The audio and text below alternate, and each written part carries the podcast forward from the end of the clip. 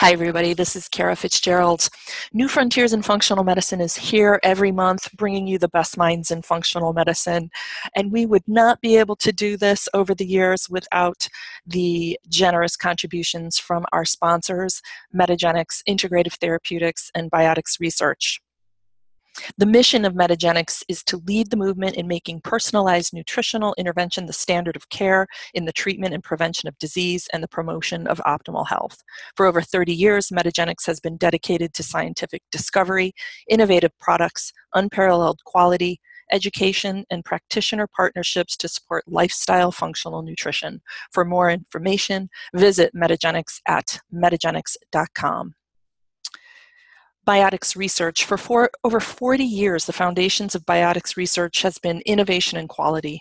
Their goals remain unchanged. Innovative ideas, carefully researched concepts, and product development with advanced analytical and manufacturing techniques. Biotics nutritional products are of superior quality and effectiveness and available exclusively to healthcare professionals. Visit them at bioticsresearch.com. Integrative Therapeutics is focused on inspiring a better lifestyle through better health by providing meticulously formulated nutritional supplements and valuable resources. Integrative Therapeutics promises to enrich your patients and embolden your practice. Welcome to your Integrative Therapeutics. Find them at integrativepro.com.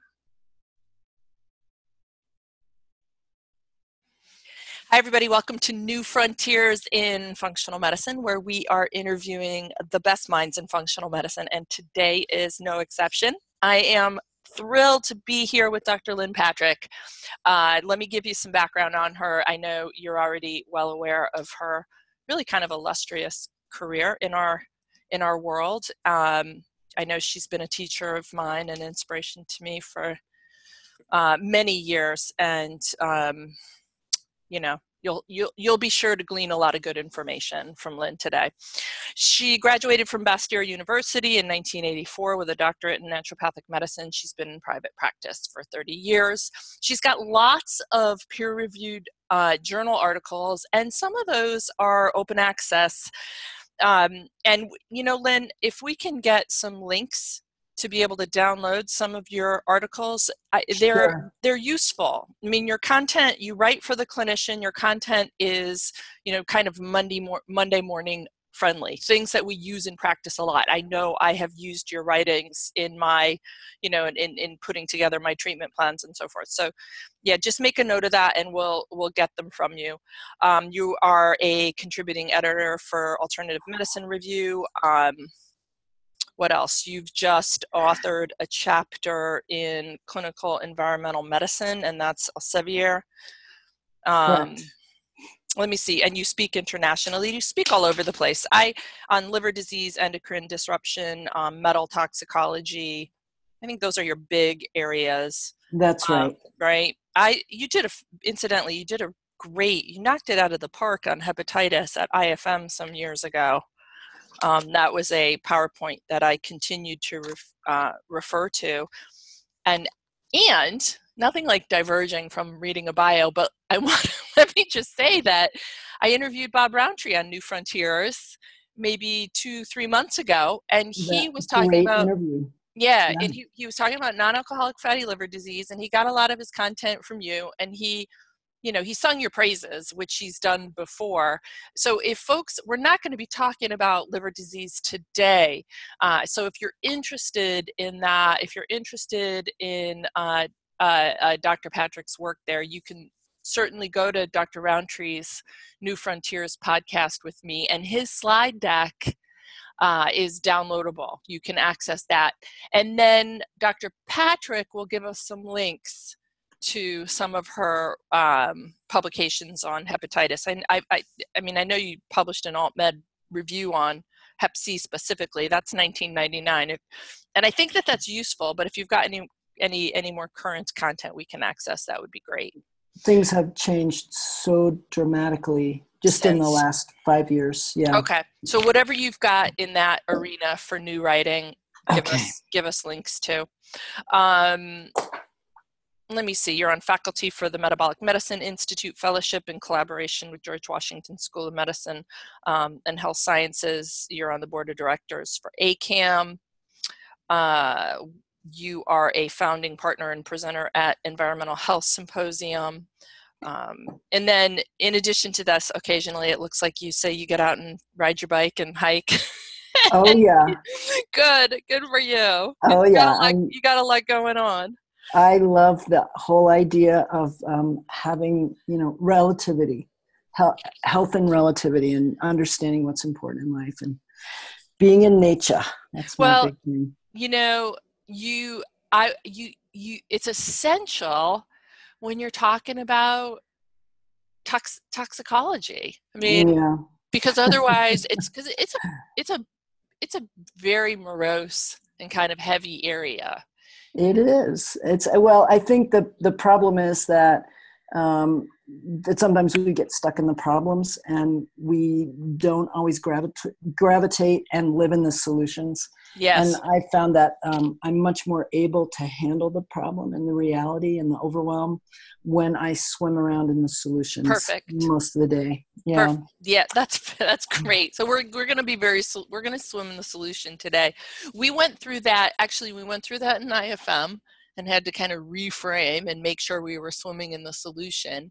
And then at the laboratory, when I was at Metametrix, and we were, you know, doing research on the um, on on the various panels that we were releasing, the organotoxins panels. When you're in the literature, you can get depressed quickly. So. Mm-hmm swimming in the solution is essential. Um, and you guys were, have been doing some work lately on the the wildfires and smoke exposure, and you were just talking to me um, off air about flooding that's happening now.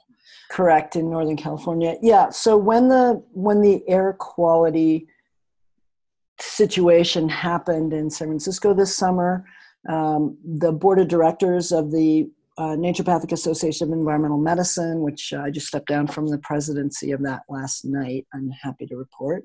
Wow. Because I was president, I think, for like a decade or something. Wow. Yeah, we have a new president. So anyway, the board of directors got together. One of them lived near Santa Rosa and has been very involved. There's a tremendous amount of research going on right now looking at the exposure from the Santa Rosa fires.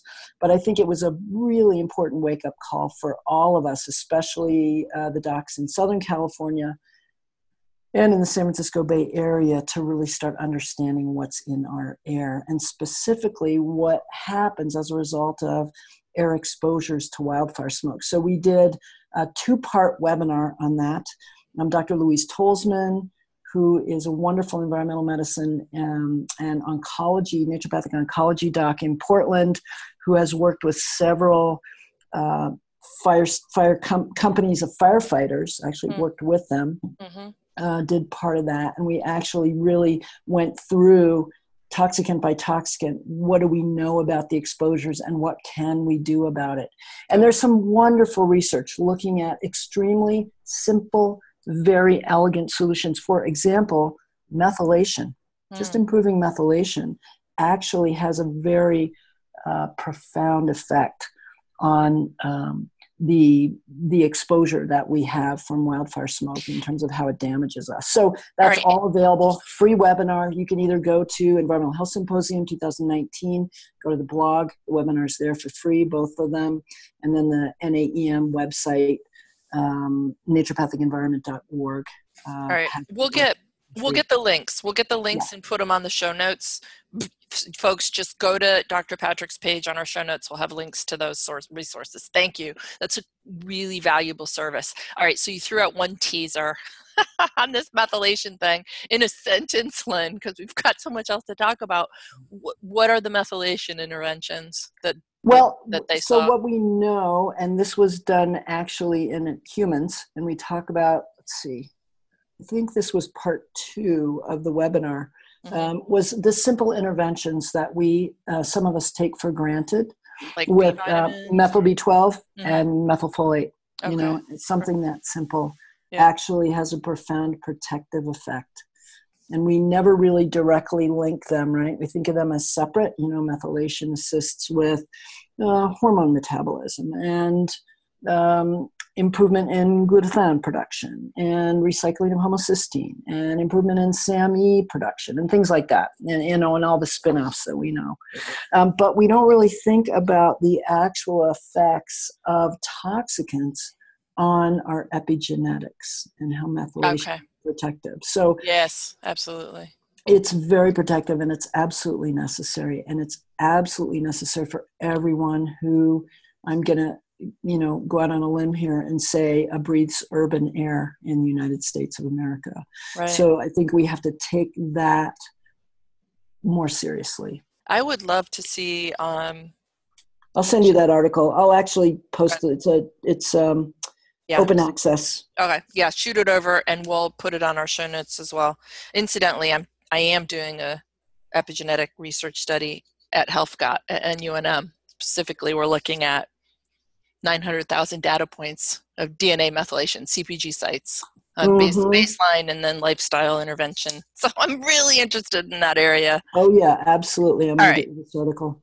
Yeah, I'm psyched. okay, so let's just go on um, into some of these questions.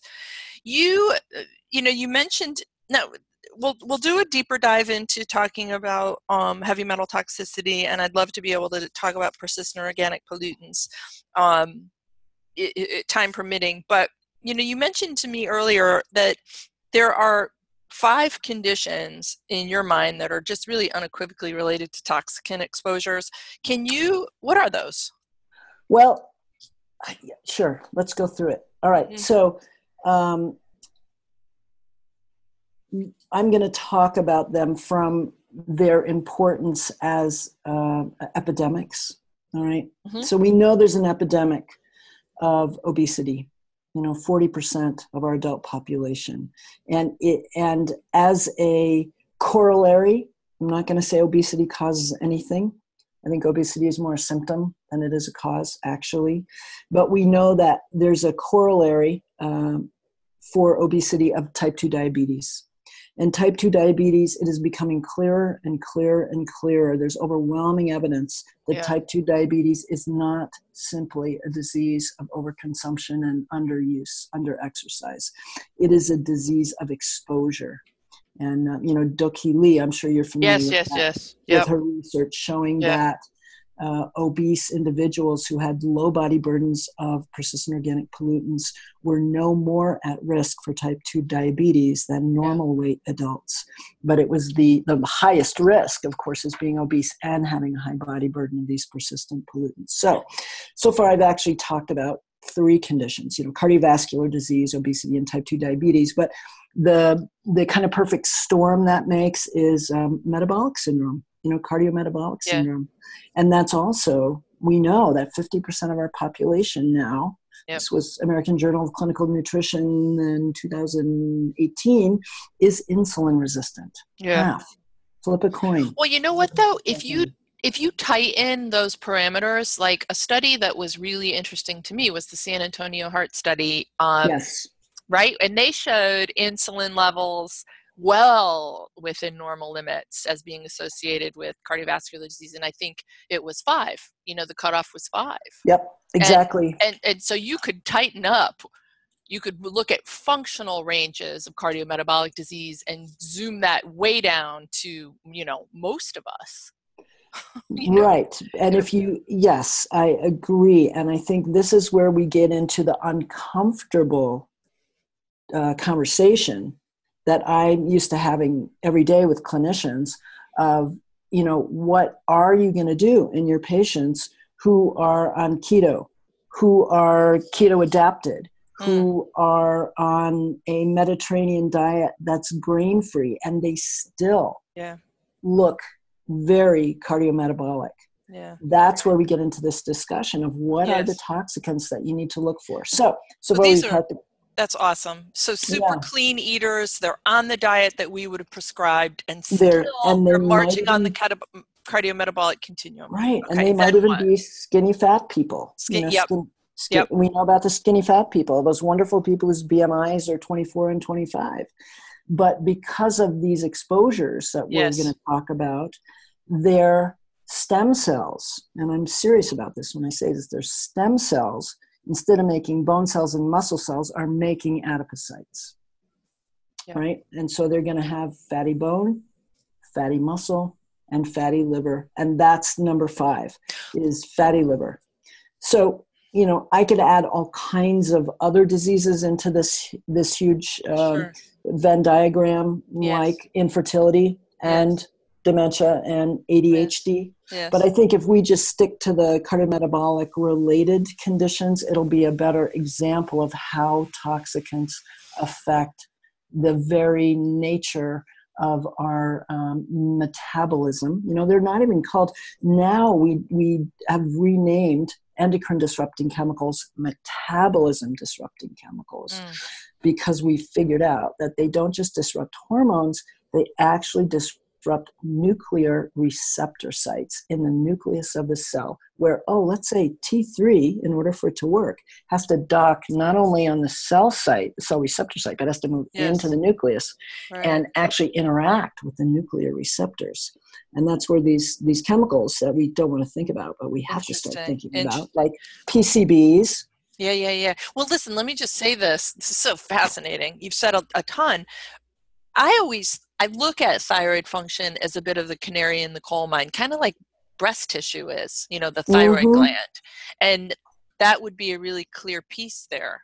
The the interruption of T3 actually docking. Exactly, okay. because and and we don't like to talk about this because it's so not neat. You know what I mean? It doesn't fit into our very well ordered algorithms of how we do thyroid. And believe me you know i went through a year of not being able to really reconcile my understanding of environmental medicine with what i did clinically because i just didn't know how those two work together.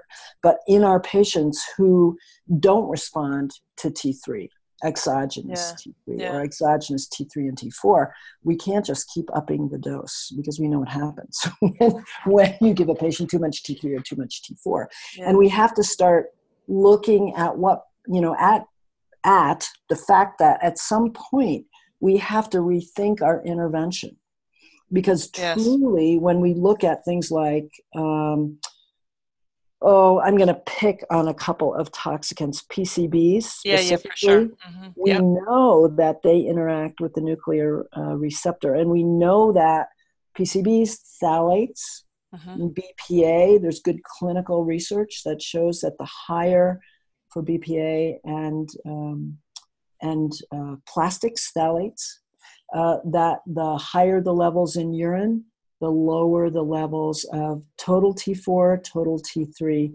and of course, the higher the level of TSH. And that's a direct correlation. So we can see that in large population studies. We know that. And, the, you know, they, these large population studies have corrected for all the confounders, you know, including mm-hmm. lack of exercise, including. Yeah, I got it. Including high diet. So there is a direct correlation there. And so we need to be able to start thinking in our in our thyroid armamentarium what else can i do to help my thyroid patients so that this metabolic problem that's happening at the level of the nuclear receptor yeah. is reversed and thankfully researchers are starting to do clinical studies and publish we've had them speak at ehs on how to lower levels of these toxicants in people just by doing simple avoidance. Well, it's not simple, but avoidance. I'm going to call it. Avoidance. Yeah. Okay. So, so what? Eating protocols. organic? I mean, what you know? Talk so to me about. Uh, well, I'll talk to you about Dr. Todd Hagobian at Cal Poly Tech and yep. his research in women, looking at BPA and some metabolic indicators. So he's starting to measure serum insulins, etc. What he's found is that at least looking at urinary BPA, we measured in urine, right? Yep. Um, the Genova panel, I think, is the only one that looks at BPA um, in urine. And in Europe, they look at blood, but I think urine's actually better, honestly. Um, one of the things that Hagobian has found, and Dr. Vom Saal, who's also going to be speaking at EHS here next month, has found that cash register receipt contact yes actually a significant exposure for men and women, but more for women because we use all kinds of personal care products that break down our skin barrier and allow the BPA to be absorbed more efficiently. So Wow. he found in his research, Dr. Hagobian, that if he gave his female um, patients in his study uh, their own personal care products that were BPA free and glass containers and asked them not to eat canned food, and number four is very important that they not have contact with thermal receipts, which are receipts, you know, and that would include airline tickets Yeah. that he was able to, um, and this was only, I think, six weeks study.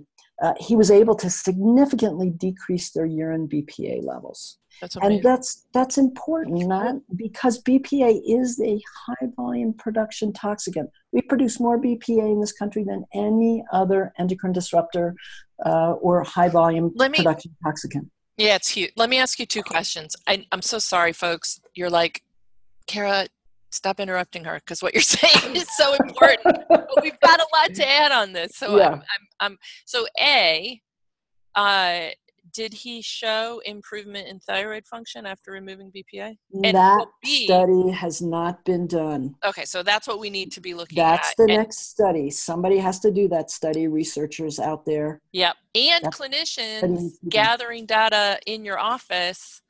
We're going to adopt the PROMIS 10 here as part of our evaluation so we can actually have a validated, you know, questionnaire that we're so we could technically, you know, publish with some anyway, folks, you could Mhm. actually you could do that. And I will also get this paper from Dr. Patrick and make sure that it's on the show notes. Um, and so then my second question, you know, thinking about my my own my daughter, I've got a um, one year old at home, and you know she's the BPA free toys are ubiquitous. They're everywhere. Mhm. Then there's all these BPA metabolites that they're loaded with. I mean, can you just make a couple comments on those? Sure. So bisphenols as a class, there are literally, I think now about 120 of them that have been chemically produced. They're synthetic, they don't occur naturally. And so they're, uh, they're not exactly congeners, but they're different forms of bisphenol. So um, we have BPA, BPF, BPS, and then there's a new one Dr. Vom Saal is going to talk about that's like a BPS, BPFSX972 or something that they're going to use in thermal receipt paper. These are called by people in the environmental research field regrettable substitutions. Why? Yeah, yeah, yeah. Because they were thrown into commerce with absolutely zero Right. testing about their ability to be endocrine disruptors. Oh, so such a bummer, anything right. that's labeled BPA free can be legally BPS or BPF. BPS appears to have more estrogen disrupting activity than BPA does. And BPS is the most commonly used regrettable substitution. So, regret- okay. And so basically, if you're seeing a BPA free plastic, you're like, get rid of this, throw this far and wide. right? Correct. Correct. Um, so these are all polycarbonate plastics. Those are the plastics that Yeah. need BPA added right. to them.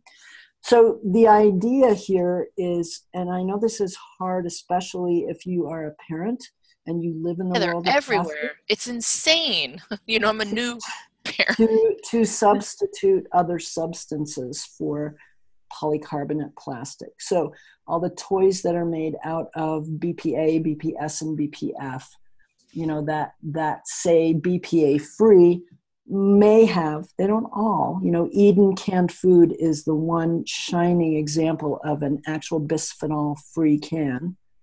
Um, but it's the only one that I, yeah, EDEN, you know, that company. Yep, they yep, yep. went back to what you know we used to use before we used bisphenols plant What? resins plant Ah. resins Huh. right? Because you have to cover up the seal on the metal to prevent the acid in the food from eating away at the metal. That only happens at the seal. So um, any metal uh, water containers that are aluminum may actually be lined with bisphenol you know there are there are very uh, again shining examples of bisphenol free water containers i don't know if i can say commercial names Yeah, yeah, yeah, you sure can. Yep. Klean Kanteen Yep. is Yeah. the one that we know for sure Okay. It is bisphenol free.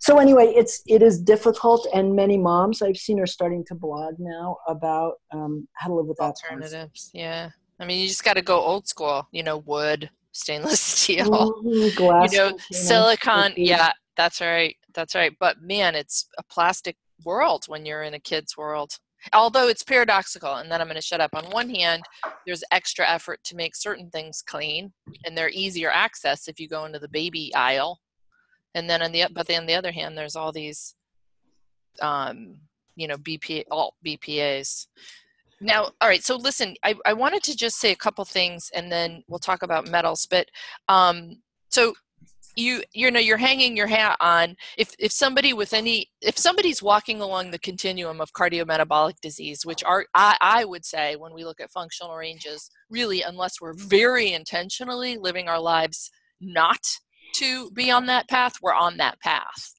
You know it's a strong river that the western lifestyle just pushes you along. That's correct. Um and and and, and but and then you and but then you you know you jumped into stop talking about thyroid and i mean really the underpinning for all of these imbalances one of the very obvious easy to look at one is is is inflammation. And so these persistent organic pollution pollutants are turning the volume up on inflammation. And so we're going to see you know just we're any chronic disease lynn i'm imagining is going to have as as as a, as a, as a core component in your opinion toxicant exposure driving it. Would you say that that's true? I, I have to qualify that okay. um, because okay. the world that I live in, it, toxicants are not in one big barrel. You know, we have to separate the toxicants that cause inflammation from the toxicants that are endocrine disruptors because not all endocrine disruptors increase, for example, if we want to look at some of the inflammatory cytokines or something as simple as HSCRP, not all toxicants will do that.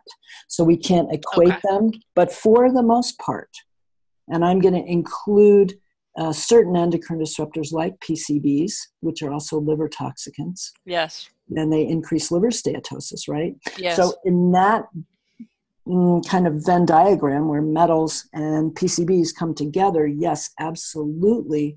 Not only will you see increased cytokines, but you'll see increased uh, levels of ALT and GGT in those patients that are overloaded. So I think in general, if you want to use the most generic uh, definition of inflammation, yes, for the most part, we're talking about a pro inflammatory cytokine storm as a result. And so then we can pull autoimmune disease in as well, as you know, that that's yes. a really important pathway for autoimmune disease, which we know, you know, that um, according to the most conventional, the most conventional endocrinologists, autoimmune disease are 33% genetics and 66% environmental. Environment. Yeah, and that research is been around a long time. I mean, mm-hmm. I remember, you know, at the Institute for Functional Medicine, you know, a decade plus ago, you know, just speaking about um, lupus. And, yeah. you know, 1999, there was a study looking at smoking and um, GST mutations and so forth. And yeah.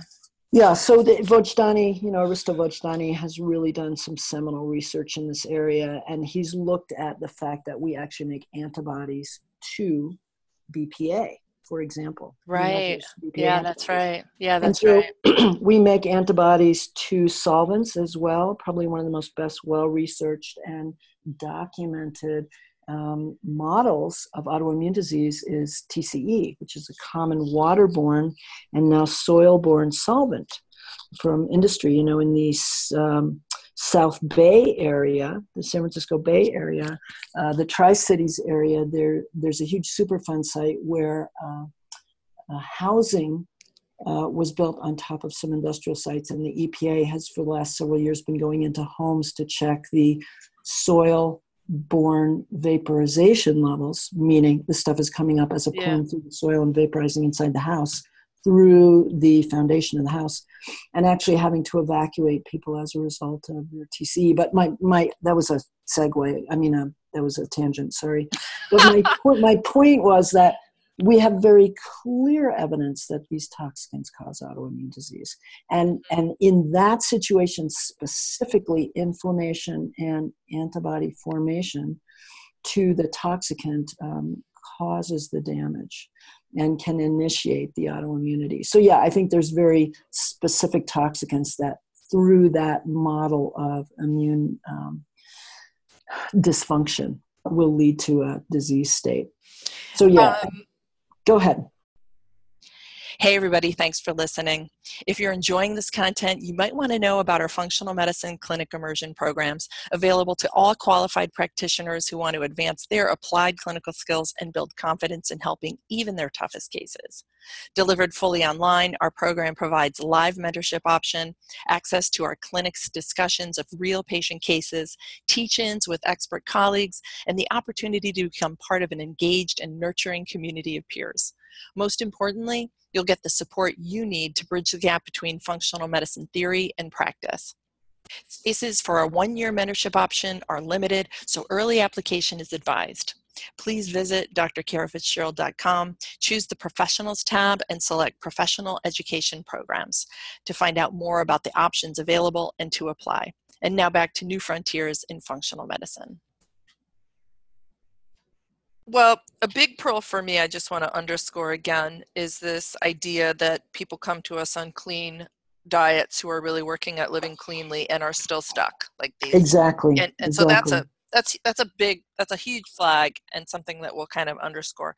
The other thing, as I have two other comments here, is you know again being at Metametrix Lab when we were working on adopting the CDC panels. In fact, um, Walter Crinnion was working with us on yes. that. And I think we did a good job on figuring those things out. And then we, of course, we had PCBs. We were looking at a whole handful of persistent organic pollutants. You know, we, we eh, you know, we were trying to look at the bad guys and these guys, you know, as we were in the literature around it, the half life of these, the reason they're called persistent organic pollutants is because they stick around. I mean, they don't go any, like, I think there's, they're for, they're these, in my mind, they're these man made chemicals that our liver, you know, just looks at and doesn't know what the hell to do with. And so we end up mm-hmm. sequestering mm-hmm. them. Like, we have a pretty, we have an exquisitely sophisticated detoxification system to right. move out metal things that we evolved with i mean metal we've been exposed to toxic metals since we were you know primordial ooze but dinosaurs. Yeah Mercury, no seriously mercury from the volcanoes. Yeah, yeah. yeah it's it's part of the earth's crust but pcbs are not you know and so we're these are these foreign entities that we have to sequester. I mean that was my kind of big aha. Of course the half-life is you know decade plus. Um, and so then we but but here's the thing and there's no literature on successfully lowering them but here we are in the lab. but there is. Okay so that's the th- well one of the things so and i think that it's newer literature so my time in the lab when we were looking for it there wasn't any and this was a mm-hmm. big a big huge ish, um, omission, but we were seeing anecdotally as we were practicing on ourselves and doing interventions that we could actually lower them. So these were like N of one and two and three cases mm-hmm. where we would follow a relatively standard integrative detox protocols and actually see that we could budge these numbers. Oh, you know, that's most, such important. That's, isn't that cool? Those N of ones are so important. So important. You guys can publish that data, but boy, do we need that. Well, one of the big ones was Andy Bralley. I mean, I've presented on him a long time ago. He owned Metametrix and then sold it yes, to Nova. I know him. Yeah. Well, Andy was eating, you know, he developed a, a, a pesky little habit of having a um, farm raised salmon bagel uh, every day for oh, not long. Yeah, right. Well, and it's handy. He happens to own this lab that's looking at PCBs now. So we could see that his were shot through the roof. So obviously the first thing was, okay, stop the salmon bagel. Okay, now let's let's detox you. I think he chose a standard process detox protocol, but mm-hmm. it was it's not different than you know Metagenics or Designs for like any of the quality companies we're we're working with, and you know we saw them drop we was it a 153 drop. and 180 the drop it was, well it was definitely 153 i'd have to actually pull up my powerpoints and right. and, and just for the audience that's probably an important clinical point that 153 Yes. is the PCB congener that is found most often in those who eat farm salmon. Well, and the half life on what he had, you know, those half the, the half life is very long. I mean, it's no Yeah. joke. We don't expect to move it. So it was heartening for me to see this anecdotally that we were successfully Yeah. doing something about it. But I also, but I want to, I want to hear the uh, the literature showing. Yeah, so co- coincidentally, I think this is so important that I'm going to be presenting at EHS on this very subject is how do we deal with, and I'm specifically going to be talking about endocrine disrupting and metabolism disrupting chemicals. So imagine that, and I think this was back in the 50s and 60s, scientists found a way to synthetically combine halogens, right? Bromine, Mhm, mhm. fluorine Yeah. and chlorine with uh, long chain carbon molecules and they invented persistent organic pollutants basically by doing that so pcbs or get well they in the 40s and the 30s actually for organ- organochlorine pesticides um, flame retardants are brominated and Yeah. nonstick compounds are fluorinated and those fluorinated chemicals do you know that they don't even know the extent of the half-lives on PFOS and PFAS? They literally, they literally don't understand how they're ever broken down. And Dr. Stephen Genuis, you know, th- these are the Mhm, new yeah. toxicants we have to start paying attention to. Right. Tried to eliminate them in in uh, in cohorts that he was studying. Uh, and the only way he could get them out to lower the levels really was phlebotomy and cholestyramine. So Wow. Okay. Yeah. and he tried Huh. everything else, including Huh. sauna. And that's And has he published on that? Yes. So Dr. Genuis um, has In published a series of three articles on dealing with perfluorinated uh, toxicants. All right. You know, he he started this because he had a family who was very sick, and the only thing he could surmise was it was something in the home, and it turns out that they had had their their entire home was carpeted except for the kitchen, and they had somebody come in once a month. I mean, this I think no, it was once every three months. Excuse me, not once a month, and completely Scotchgard the entire home. You know, they would clean the carpets, right, and Yeah, then they yeah. would re-Scotchgard. So they're they had extremely high levels of perfluorinated chemicals, and he actually put the whole family, the mom, the dad, and a couple teenagers on a phlebotomy protocol. Where he had them go donate blood every three months, and in 4 Isn't that years, fascinating? in Well, you know what? years- That's yeah. Go ahead. In four years, it makes sense. right? it's It not, well, and it's not rocket science. It's actually pretty No. easy to go donate blood.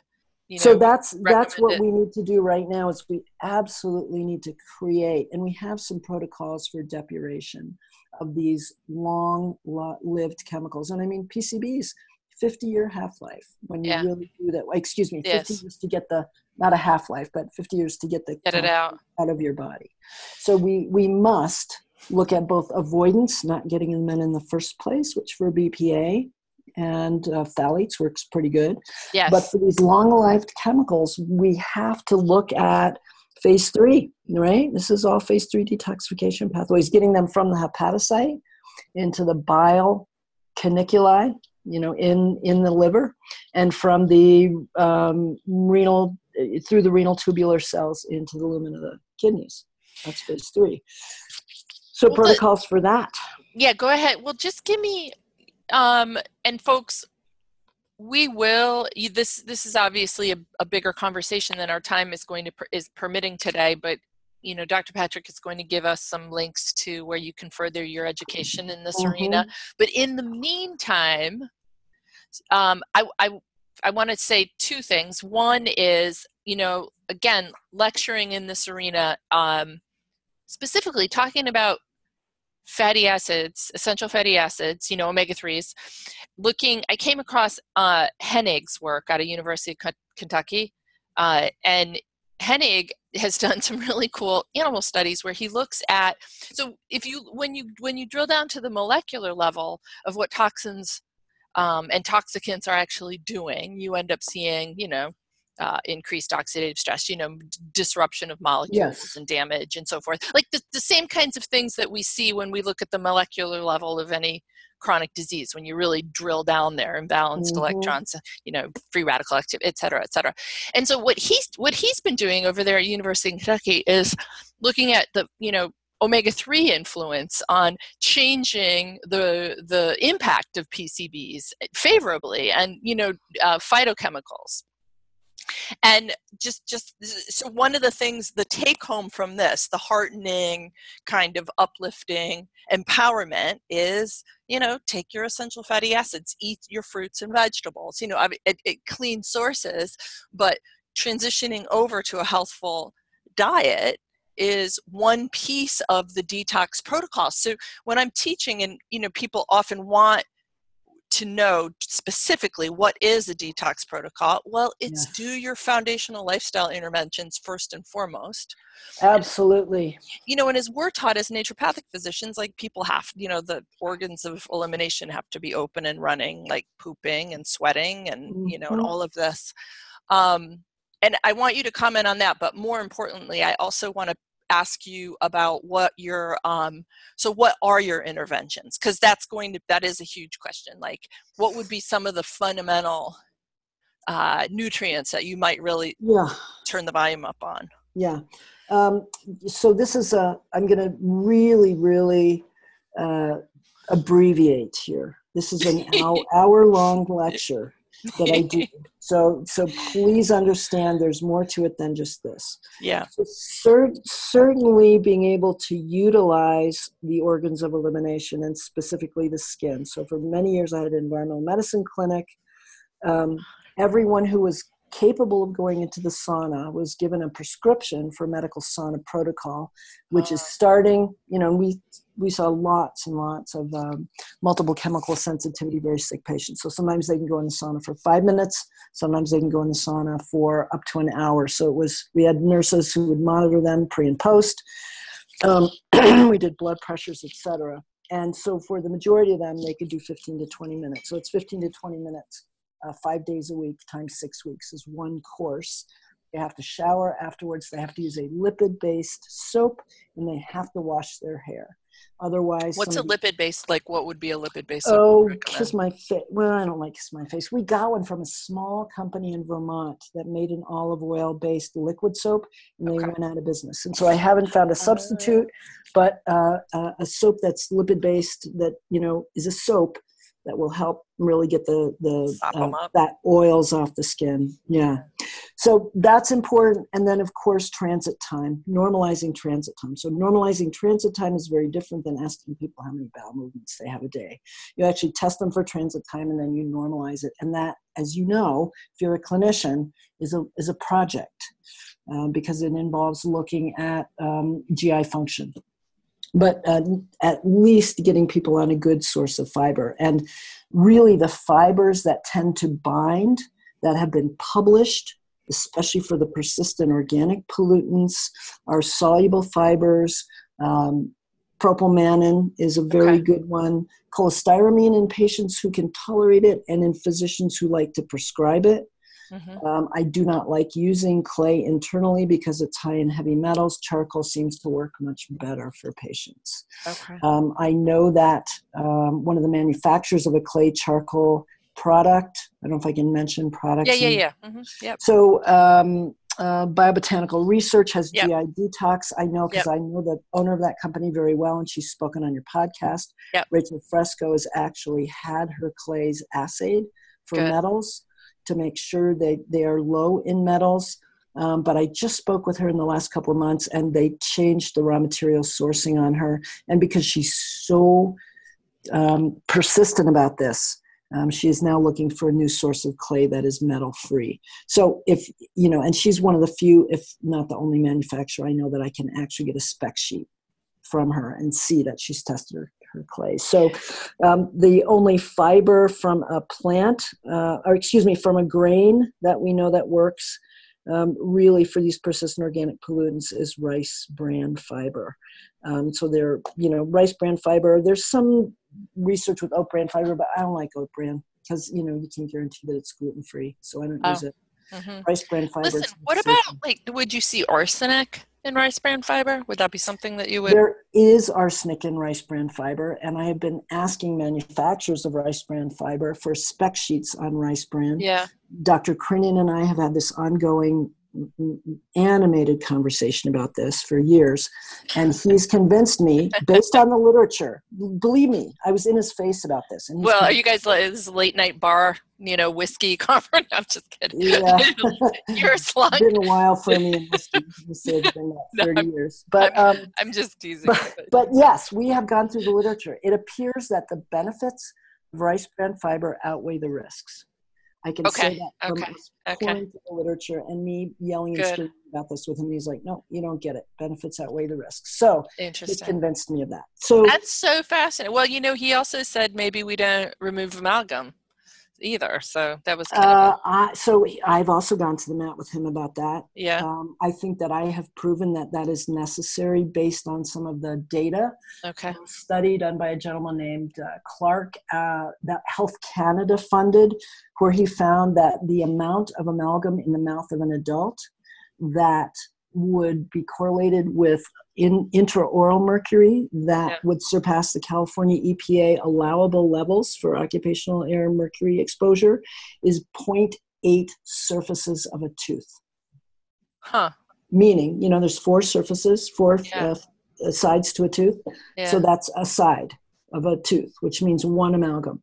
And that's very that's very good data. He did this. He actually had a probe gas chromatograph probe and he put it in the mouths of about a thousand people and then he correlated it with their uh, urine mercuries and their blood mercuries and then he looked at the level allowable levels for uh, california epa which is the best you know yeah. california epa is the most progressive epa in the country right. better than the feds so right, right. That, that was an interesting segue. But um, we got there. But anyway, back back to the back to um, one more thing I want to say that's very yeah. Important. Yeah. Is I'm going to talk about the reviews on uh, sulforaphane and resveratrol. And there was an article that was just published in 2019 by three conventional researchers. One of them uh, is an OBGYN talking about the necessity for beginning to intervene in patients who have metabolism disrupting chemicals on board, which is everybody. And they talk specifically about fiber as an intervention. They talk specifically about sulforaphane as an intervention. And they talk specifically about resveratrol as an intervention. This is a brand new article in the standard conventional um, endocrinology literature, Frontiers in Endocrinology. It just came out this year. What's and, the fiber that they were using? Yeah. What's the what? The fiber that they were using? Um, they talk about a variety of different oh, they do. fibers. Okay. They okay. would include uh, propylman in, in that research. This is all published research, and I think what is I'm going to be talking about this at EHS because it's so revolutionary. What they're saying now is we have passed the point of using the argument that it doesn't, you know, this resveratrol has not been proven in double-blind, placebo-controlled, randomized right. trials in patients right. who are PCB poisoned. We're yeah. past that point. Yeah. We're way past that point we have to start intervening with these phytochemicals, yeah. these dietary interventions now. And so I was really heartened to see this article. It's a huge review article, and they actually not only specify some brand new websites. I'll give you this article. Yes, I do. Yep, absolutely. Yep. Um, they they not only specify new websites that are created by like the collaborative for health and the environment very progressive groups to talk about intervention and avoidance for clinicians to educate all their patients especially their preconception care patients. But they talk about using phytochemicals like resveratrol and sulforaphane now because they that like omega-3s they actually minimize the uh, cellular dna damage yeah. and the endocrine disrupting capacity of these chemicals. And I think the reason I can swim around, as we were talking about before we started recording this morning, swim around in this world of how toxic everything is, is that I spend a lot of time doing laps in the solution pool. And right, so right, right. I swim around in the solutions all day long. And there yeah. are so many effective solutions that are cost effective.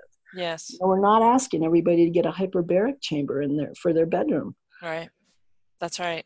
Yeah, and they're you know, and they're just they're they're natural extensions of a healthy lifestyle, like eating good clean exactly. fish or taking extra omega 3s Teaching or you know patients how to grow broccoli sprouts. right that's right I will tell you that I have been extremely successful in patients who you would never imagine would even be interested or willing to grow broccoli sprouts. That it's now a daily part of their diet as they put them in their smoothies. well listen if you have a, yeah, if you have a handout we want i want that as well I- three I- day. Well, you know the uh, Johns Hopkins research is the third day is the highest uh, level of sulforaphanes. Um, but you have to actually get them out of the seed. So it's not like from the third day of soaking the seed, it's the third day of the actual sprout growth. And so, yeah, I think I have a handout on that. just I i'm actually kind of teasing you but if you honestly do that'd be awesome no, be it's, great. and this is the world we live in, right? Is Yeah. we have to learn how to use diet as medicine. It is crucial. Yeah. Well, and and and it's just really heartening for me. It's I'm with you in needing to swim around in the solution pond because it's it's very heartening that it actually that we can do this.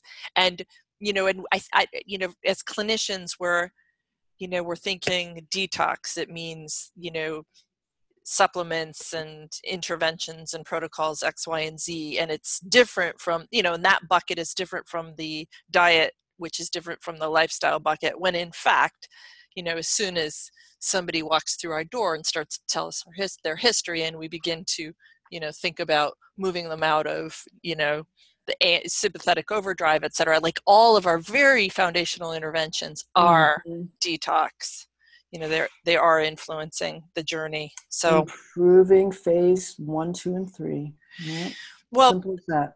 let's let me just ask you um we're, we're wrapping up here sadly but we you and i talked about metals i know I, I we could keep there's a lot of stuff we need to talk about and we talked about metals and i want you and and folks you can continue your your education with dr patrick she's teaching all over the place um but i give me just give me the thumbnail so we we were Okay. once upon a time we were doing um you know provocate we are getting baseline metals actually dr Crinnion talked about this base get your Yes. baseline urine metal do your provocation get your follow-up to assess body burden that was like kind of standard our standard mo and, and, that is the way I was trained as well. And I practiced for um, at least, um, I would say, almost a couple of decades until Yeah go ahead give me give me Until the overview and then we- we'll right, launch yeah, people. until the year 2012. In 2012, I was teaching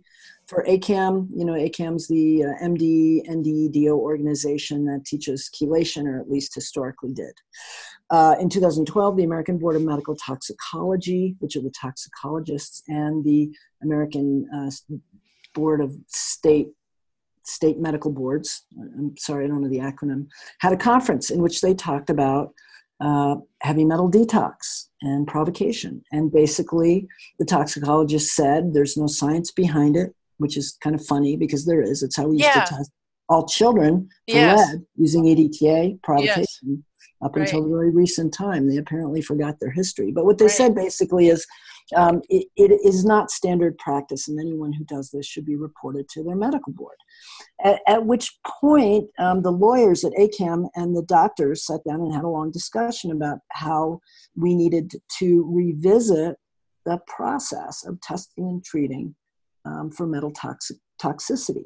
So what we did is we spent, uh, you know, the la- the next five years diving deeply into the medical literature, and Dr. Crinnion and I have both talked about this and changed the way we teach. So what we know now is that, I'm going to be very specific for very specific metals. So pick up a pen if you're listening. For lead and for mercury, you must test for whole blood because the majority of mercury burden is in the blood, and the majority of mercury burden is from dietary exposure in most patients, not in everybody. In for lead, whole blood lead is the standard of care. If you are treating someone for lead toxicity, you must, and I really use that word for a reason, have a whole blood lead in the chart to protect yourself and because it's standard of care. But more importantly, you can use that blood lead to make decisions about treatment. So we say safe levels of lead, right? This is the standard uh, of care from the American Academy of Pediatrics and the CDC. Um, that any adult who has a blood lead of 10 and under, that's safe. Pediatrics, anybody, any kid who has a blood lead of five and under, that's safe. Uh, neither of those things are true. Right. The uh, TENDR Consensus, T-E-N-D-R, you can look it up, which is a group of pediatric uh, public health advocates, has published in Environmental Health Perspectives. They say that it is imminent that, that the standards need to be changed. The safe level is one and under, and many labs don't even has, have that as their lower limit of detection. Yeah, they don't. Mm-mm. In adults, it is two and under. And there's uh, Bruce Lanphear just published in Lancet Public Health last year using the NHANES database to substantiate risk for cardiovascular disease. In this country, there are probably about half a million people each year that die of cardiovascular disease with an underlying lead burden that promotes a cardiovascular event. And so, um, if you do not, and we did this in our clinic, we just started testing whole blood leads on all adults, yeah. you know, who had either cardiovascular uh, uh, history or who were uh, over the age of 50. And I think we were probably way too conservative. We should be testing much lower because anybody born after 1980 has a uh, body burden of lead that puts them at risk for disease. So, you know, we really should have used that. So anyway, that's how we teach now at ACAM, you know, and, and for cadmium and arsenic, the other two big metals, um, arsenic and cadmium spot urine, not provocation urine. Oh, interesting. Spot urine. Diagnostic Spot test. urine. And that's, Huh. and we use the Spot urine. epidemiological Like literature. anytime? I mean, would you recommend doing it in morning? I mean, Doesn't matter.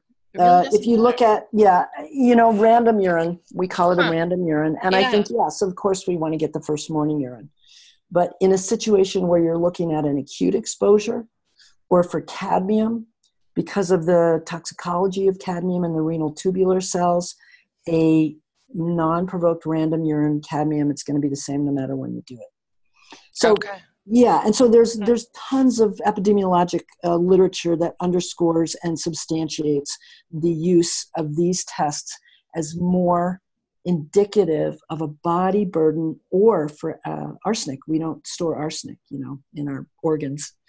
Very short half life. Um, acute exposure is where you're going to really see the problem with arsenic from water contamination. Um, okay. That's the big. so that's the big yeah and so that that's the abbreviated real cliff notes of what's probably a good two hour lecture Yeah, right, right.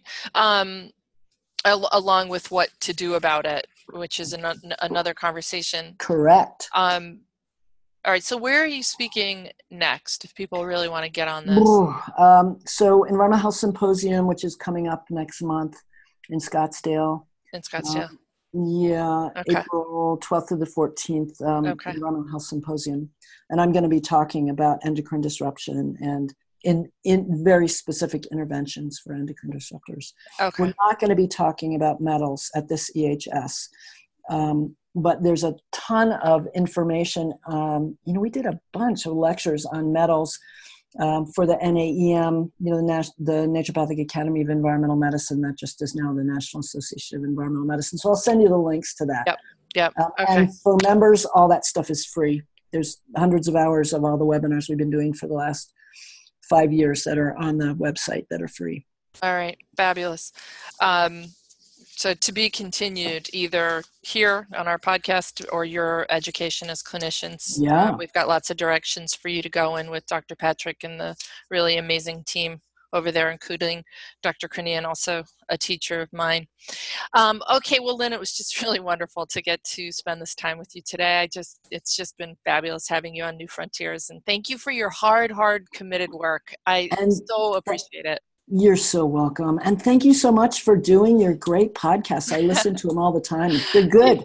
Oh, you, you really give us the information that we need as clinicians, and, and uh, I really appreciate that. Aw, thanks so much. All right. Take care. Bye bye.